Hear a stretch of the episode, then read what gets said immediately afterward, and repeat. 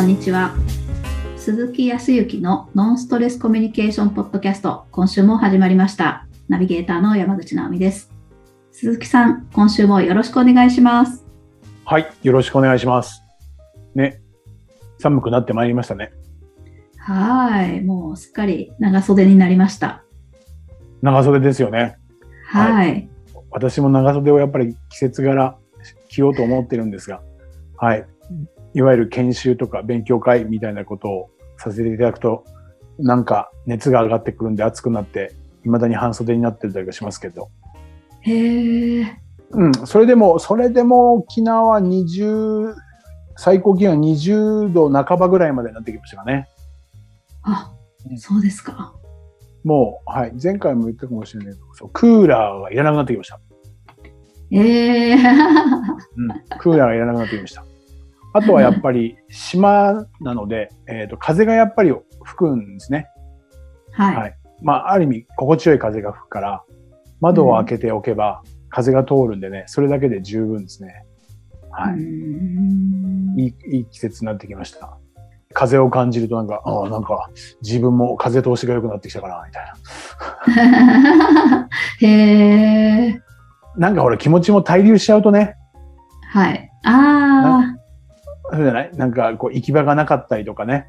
こうしたいんだけど、ねまあ、なんかな、もうややる気も起きないし、でも本当はやりたいと思ってんだけど、どうしたらいいのかなとまあ、気持ち切り替えなきゃいけないかな、みたいな、そんな部分からうん、ちょっと行動しやすいようなね、あ。うん。時期にもなってきました。今日もちょっと研修をしてましたけど、はい。はい。あの、最近みんなに聞くんですけど、秋というふうにですね、えー言ったらはい何を連想します？って言ったらですね、今日一人いらっしゃいましたよ。はい。なんか体を動かしやすくなって、スポーツとか、はい、行動しやすい秋みたいなこと言って、あ、すごいなぁと。うんはいはい。特にね、沖縄の場合は暑いのでですね、行動したくないんです。そう。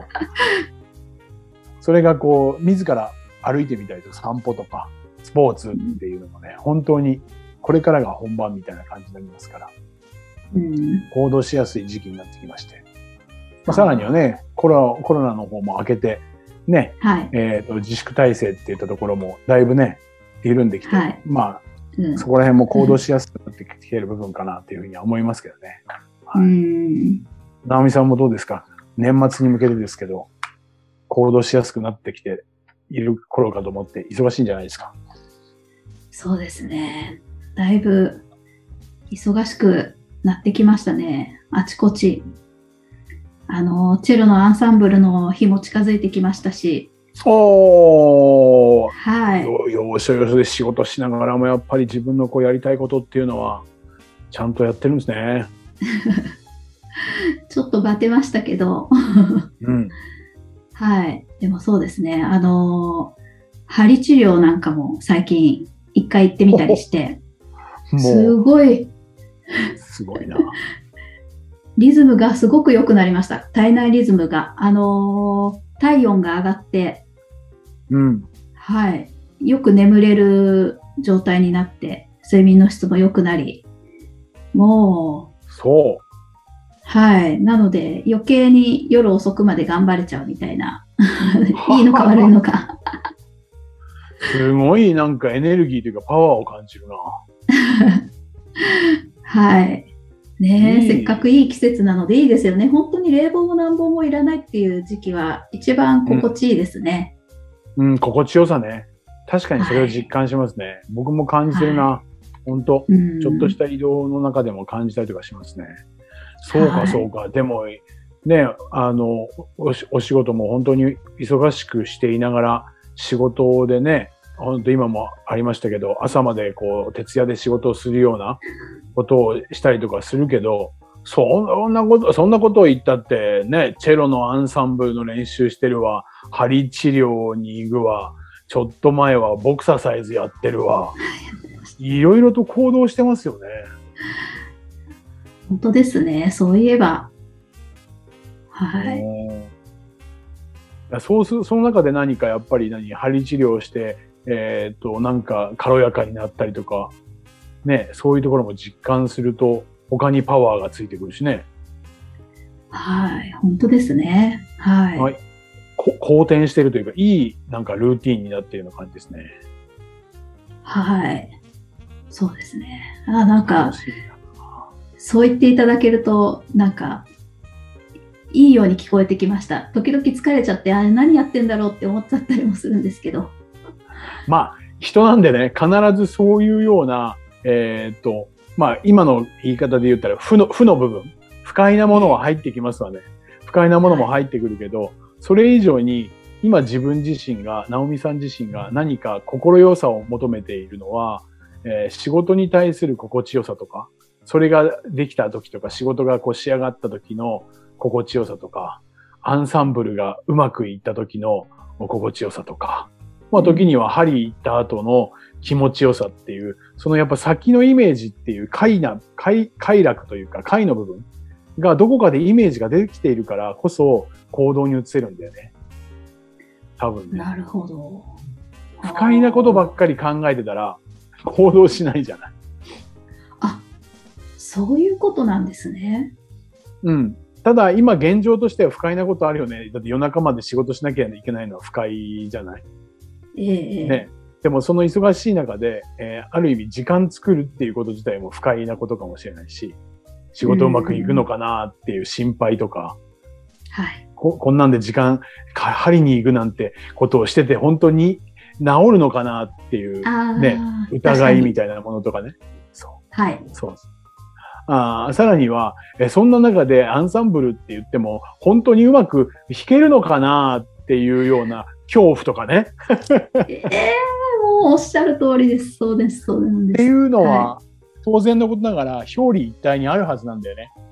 うん。そういう時に、やっぱり、直美さんの素晴らしいのは、うーんと、その先の何か成し得た後の結果のイメージが、心地よさとかを、もうすでに一回経験してたりとか知ってたりとかね。前もアンサンブルとか、あの、要は発表会とかに行ったりとかしたじゃない？そういうところの心地よさを知っていたりとか。そうあとは自分では経験ないけど周りの人から聞いたりとかっていう情報で針を打つとこんなに変わるよみたいなことを聞いていたりとか。うん、でそもそもはい今持っている仕事自身、仕事が、えーきちっとできるようになったらこんなにいい会社が出来上がるとか、こんなことで世の中に貢献できるとかっていうことがイメージできているから、そっちの快っていうものをイメージができている。だから常に人間って快と不快の狭間にいるんだよね。おお、すごいことですね、それって。なるほどだ。納得だけ、ど、そう。だけど、どっちもなかったら、実は快の方にはいかないんだよね。今の不快さがあるから、快に行きたいっていう風になるわけじゃない？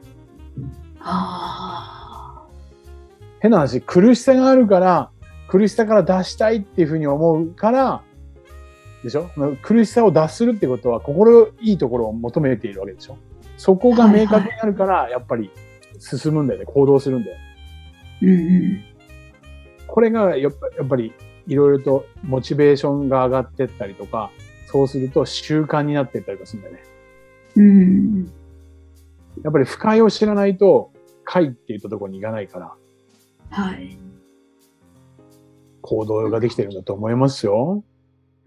いやー、すごい。その、やっぱりその、そのように捉える、プラスに捉えるっていう、鈴木さんにそうやって位置づけをしていただけるっていうのがすごく嬉しいなって思います。その考え方があると、多分自分自身また違うんだろうなっていうふうに思うので、うん。うん、もう私は鈴木さんのおかげです。はい。ありがとうございます。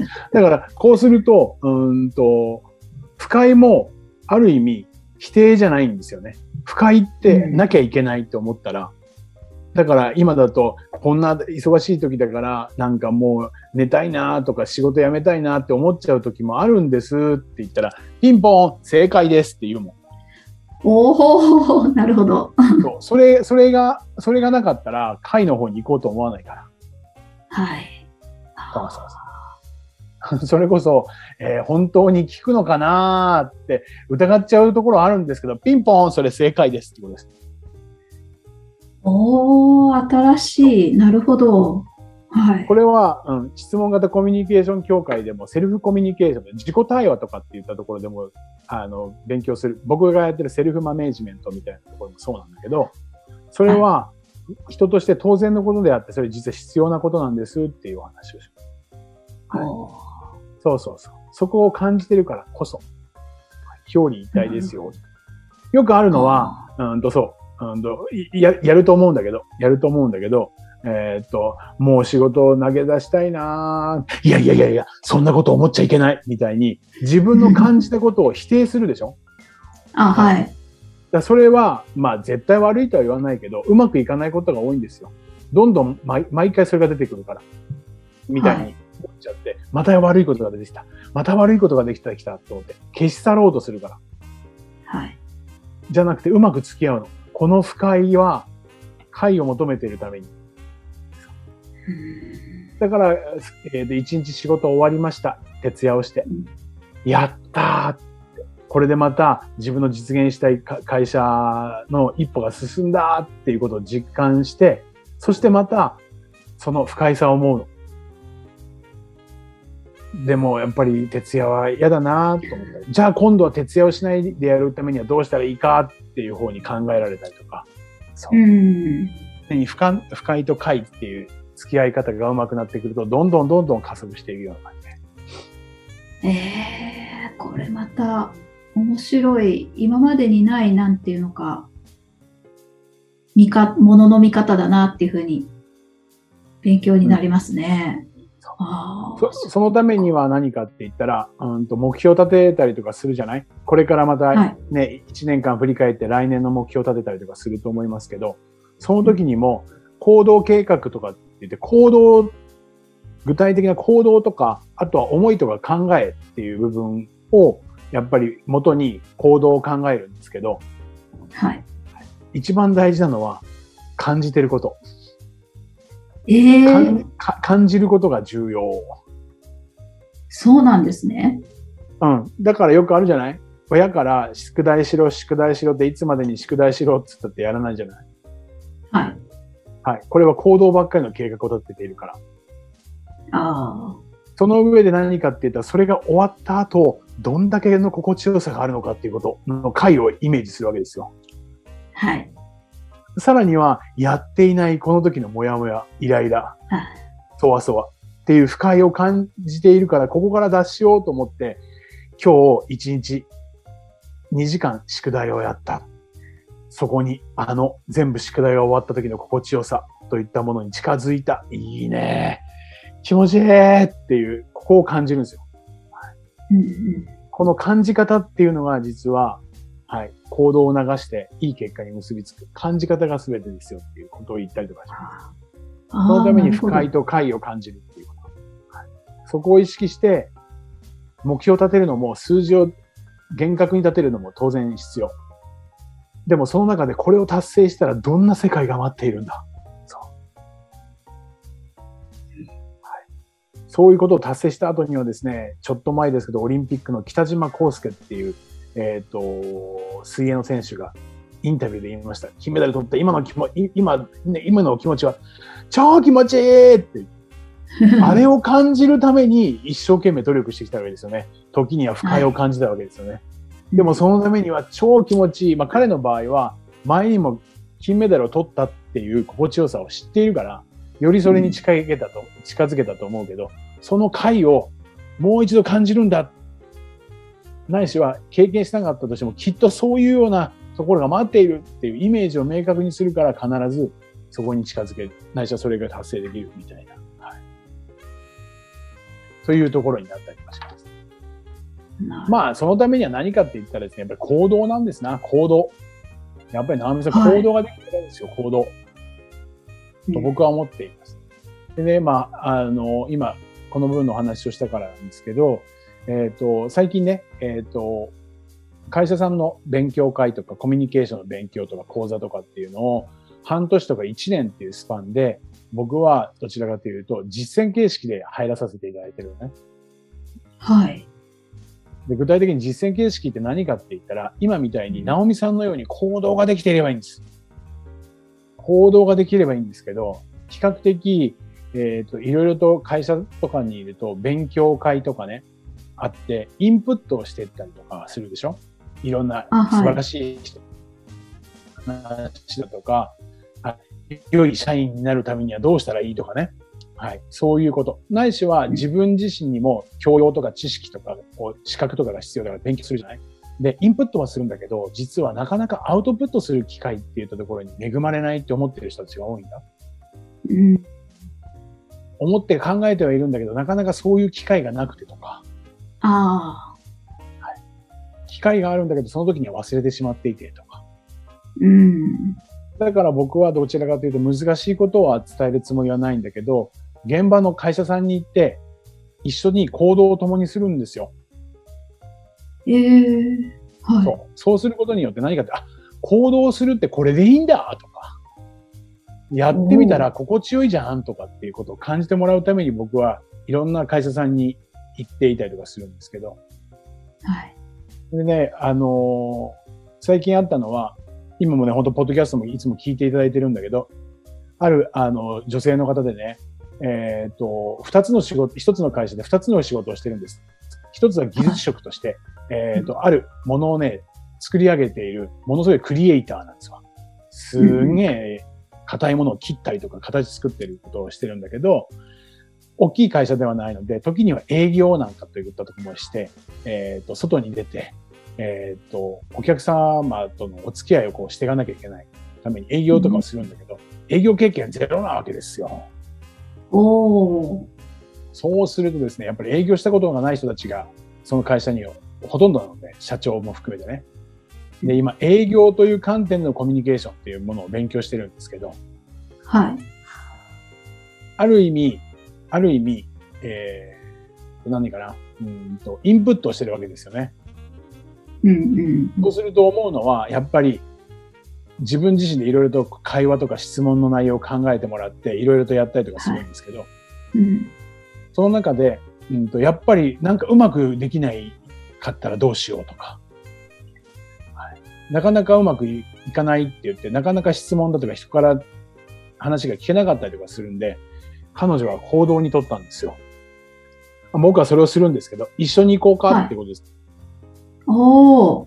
はい。まあ、教えてる立場でありながら、僕ははい。人っていうのはどんな営業でも同じ人の感情だとかっていう、どんな商材を扱っていたりとか、どんなサービスだったとしても共通することがあると思ってて、はい。ある意味、えっ、と、チャランポランなんで、本当に営業にくっついていくんですよ。はい。それで、一通りの概要は聞くんだけど、そこでお客様と、はい、会話をするんです。うんそうすると何かって言ったら、まあ、ここで細かい言葉は言えないけど、あ、そんなこと質問すればいいんだとか、あ、やるってこういうことなんだ、行動するってこんなぐらいでいいんだって、やっぱり動いてみた時に感じるんですよね。そう。それでどうだったって時に、あ、なんか、鈴木先生、すごいこと言ってるなと思ったんだけど、やることって、そんなんでいいんですねって。えそんなんでいいんですね？みたいな。そんなんで、ある意味、拍子抜けだけど。はい。だけど、そそんな、そんなレベルなんですって。コミュニケーションだから。初めの一歩うん大した話をしてませんよ。ただ、自分が聞きたいことっていうことを聞いて、それに役に立てるかどうかっていうことが聞ければいいことだから、そんな、言葉で言うとこんな難しい話なんだけど、聞いてることって。普段どんなことしてるんですか？とか、え、やってる時ってどんな感じでこう、接してるんですか？とか、そんなことだけしか聞いてないんです。それをね、この前、えーっと、一緒に行ったんですね。はい、はい営業で。実際に30分ぐらい。30分ぐらいの営業にご一緒させてもらってね。はい。その後に、えーっと、そこの社長さんとね、その女性が一緒に違うところに営業に行ったんですって。うんそしたら社長さんから、えーっと、感想を聞いたんですよ。はい。なんか、鈴木さんと言ったら全然変わりましたね。僕は何もないですよ。チャランポランに、これこれこうで、こういうとこどうしてんですとかって言ったら聞いているだけなんだけど、そこで多分彼女は感覚をつかんだんだよね。行動するっていうこと自体が難しく考えすぎてるんだけど、具体的な行動ってこんな部分からでいいんだっていうことに気づけたんだと。ものすごくいい質問をして、相手からいろんなことが聞けていて、いや、すごい成長したなっていうふうに思いましたっていうふうに聞けたの僕は本当に嬉しかったんですけど。わあ、すごい。そう涙が出るぐらいに嬉しかったんですけど。うん。で、彼女自身もなんか行ってみたら、ああ、こんなんでいいんだっていうふうに思ったからっていうところだったんですよ。それが実は本当にちょっとした行動が快を感じるんですよね。そうするともっとやってみようっていう気持ちになって、今では本当に次から次へとこう電話を取って、えー、アポイントを取ってね、うん、人に会いに行くっていう行動に移せてるっていうことが実際にあったらしい。すごい。そそれをね、今日報告したかったんですけど、その前に、直美さん自身がまさにそれを実践してるっちゅうから、まさにそう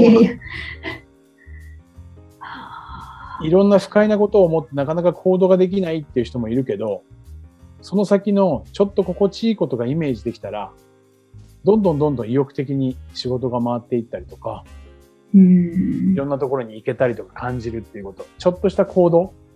だから今皆さんがこれを聞いていて、来年に向けてね、いろいろとこうしたいというふうに思っていたりとか、こういうふうに考えてるんだって思ったら、はい、次はもう行動しかないんで、それも難しいで、もう100%できるなんてことじゃないです。はい。行動するため、行動するためにはどうしたらいいかを考えるんです。簡単に言ったら、時間を作るとか予約を入れるとか、そんなところでしょ？ああ、そっかそうでしょ？予約を入れたら、もうその日に行かなきゃいけないんですから。はい。そして行ってみたら気持ちよかったってなるかもしれないじゃないですか。うんうん、そこで何を感じるかだから感じるってものすごく重要なんですよ。感じるためには行動しないと感じられないんで。そう。僕はもう最近しきりに言うんだけど。だから最初の一歩。まずは、じゃあ本当にやりたいと思ってるんだったらどうしたらできるかって言ったら、何かって時間を取るとか、いつ行くか決めるとか。うんうん、変な話だけど、そのために、うんと、そうね。朝起きるっていうのもそうだね。目覚ましをかけるのもその一つですよ。行動の。そんなところから考えていって、それをいつまでにやるんだって自分を管理していけばいいんです。そうすれば必ず行動に移せるから。はい、そんな意識ができたらいいんじゃないかなと思いますよ。でもそれはもう今日の直美さんの3つの行動でぶったまげた。ええー、そう、その先のイメージができているから必ずいい結果になると思うんですよ。これは間違いないと思います。うん、僕自身がそれを実感してるからね。この沖縄に来て。あ、おー。うん。すごいな。いや、でも、そうは言っても、インプットいっぱいするんだけど、なかなかアウトプットできないとかっていう難しさってまた、多分、あの、深いところ聞かせていただくとお時間きっとかかってしまうので、また次回おはい、お伺いしたいんですけど、はい。あれですよね、そこの、じゃあ行動に移す部分が鈴木さんはやっぱりプロなので、で、鈴木さんの姿を見て、あの、他の方が、あ、それでいいんだって、やっぱりうまくいく方のを見ると簡単に見えるんでしょうね。うん、うん。はい。そこかもしれない。別にまあ、うん、そうね。周り、相手から見たら僕は本当に簡単にやってるように思うんだろうね。うん。はい。まあ確かに簡単にやってるんだけど、まあ、一応はいろいろと苦労もしてたのかな？わかんないけど、わかんないけど。でもそういうところあると思う。だけどやっぱりそういう意味では、うんとできる人とか自分がこう、なんか、あこの人と行ったらいい感じになるかなとかっていうような人とやっぱり行くこととか、その人の話を聞いてみることってすごく大事だと思うね。うん、いやなるほど。あ、それも行動の一つですよね。そうそうそうそう。相談するのもそうだし、すべて行動行動するっていうこと。うん。ああ、なるほど。ちょっと、なんか、いっぱい、本当はもっと深く聞きたいことが今、山のように出てきてしまったので、うん、この回をしっかりもう一回聞き直していただいて、私ももう一回聞き直して、また次回に臨みたいなっていう感じがしました。はい。すごいな。快と不快と、はい、うん。行動と。OK です、OK です。そうです、そうです。はい。ちょっと、はい。もう一回どんなことってちょっと言ってくださいね。はい。そしたら。はい。あ、わかりました。お答えします。あーありがとうございます。ありがとうございます。それでは最後にお知らせです。ノンストレスコミュニケーションポッドキャストでは皆様からのご質問をお待ちしております。コミュニケーションでのお悩み相談やこんな時どうするのなんていうご質問を鈴木さんにお答えいただきますので皆様どしどしご質問ください。ポッドキャストの詳細をご覧いただきますと質問フォームが出てきますのでそちらからご質問をいただければと思います。それでは今週はここまでとなります。また来週お会いしましょう。鈴木さん、ありがとうございました。ありがとうございました。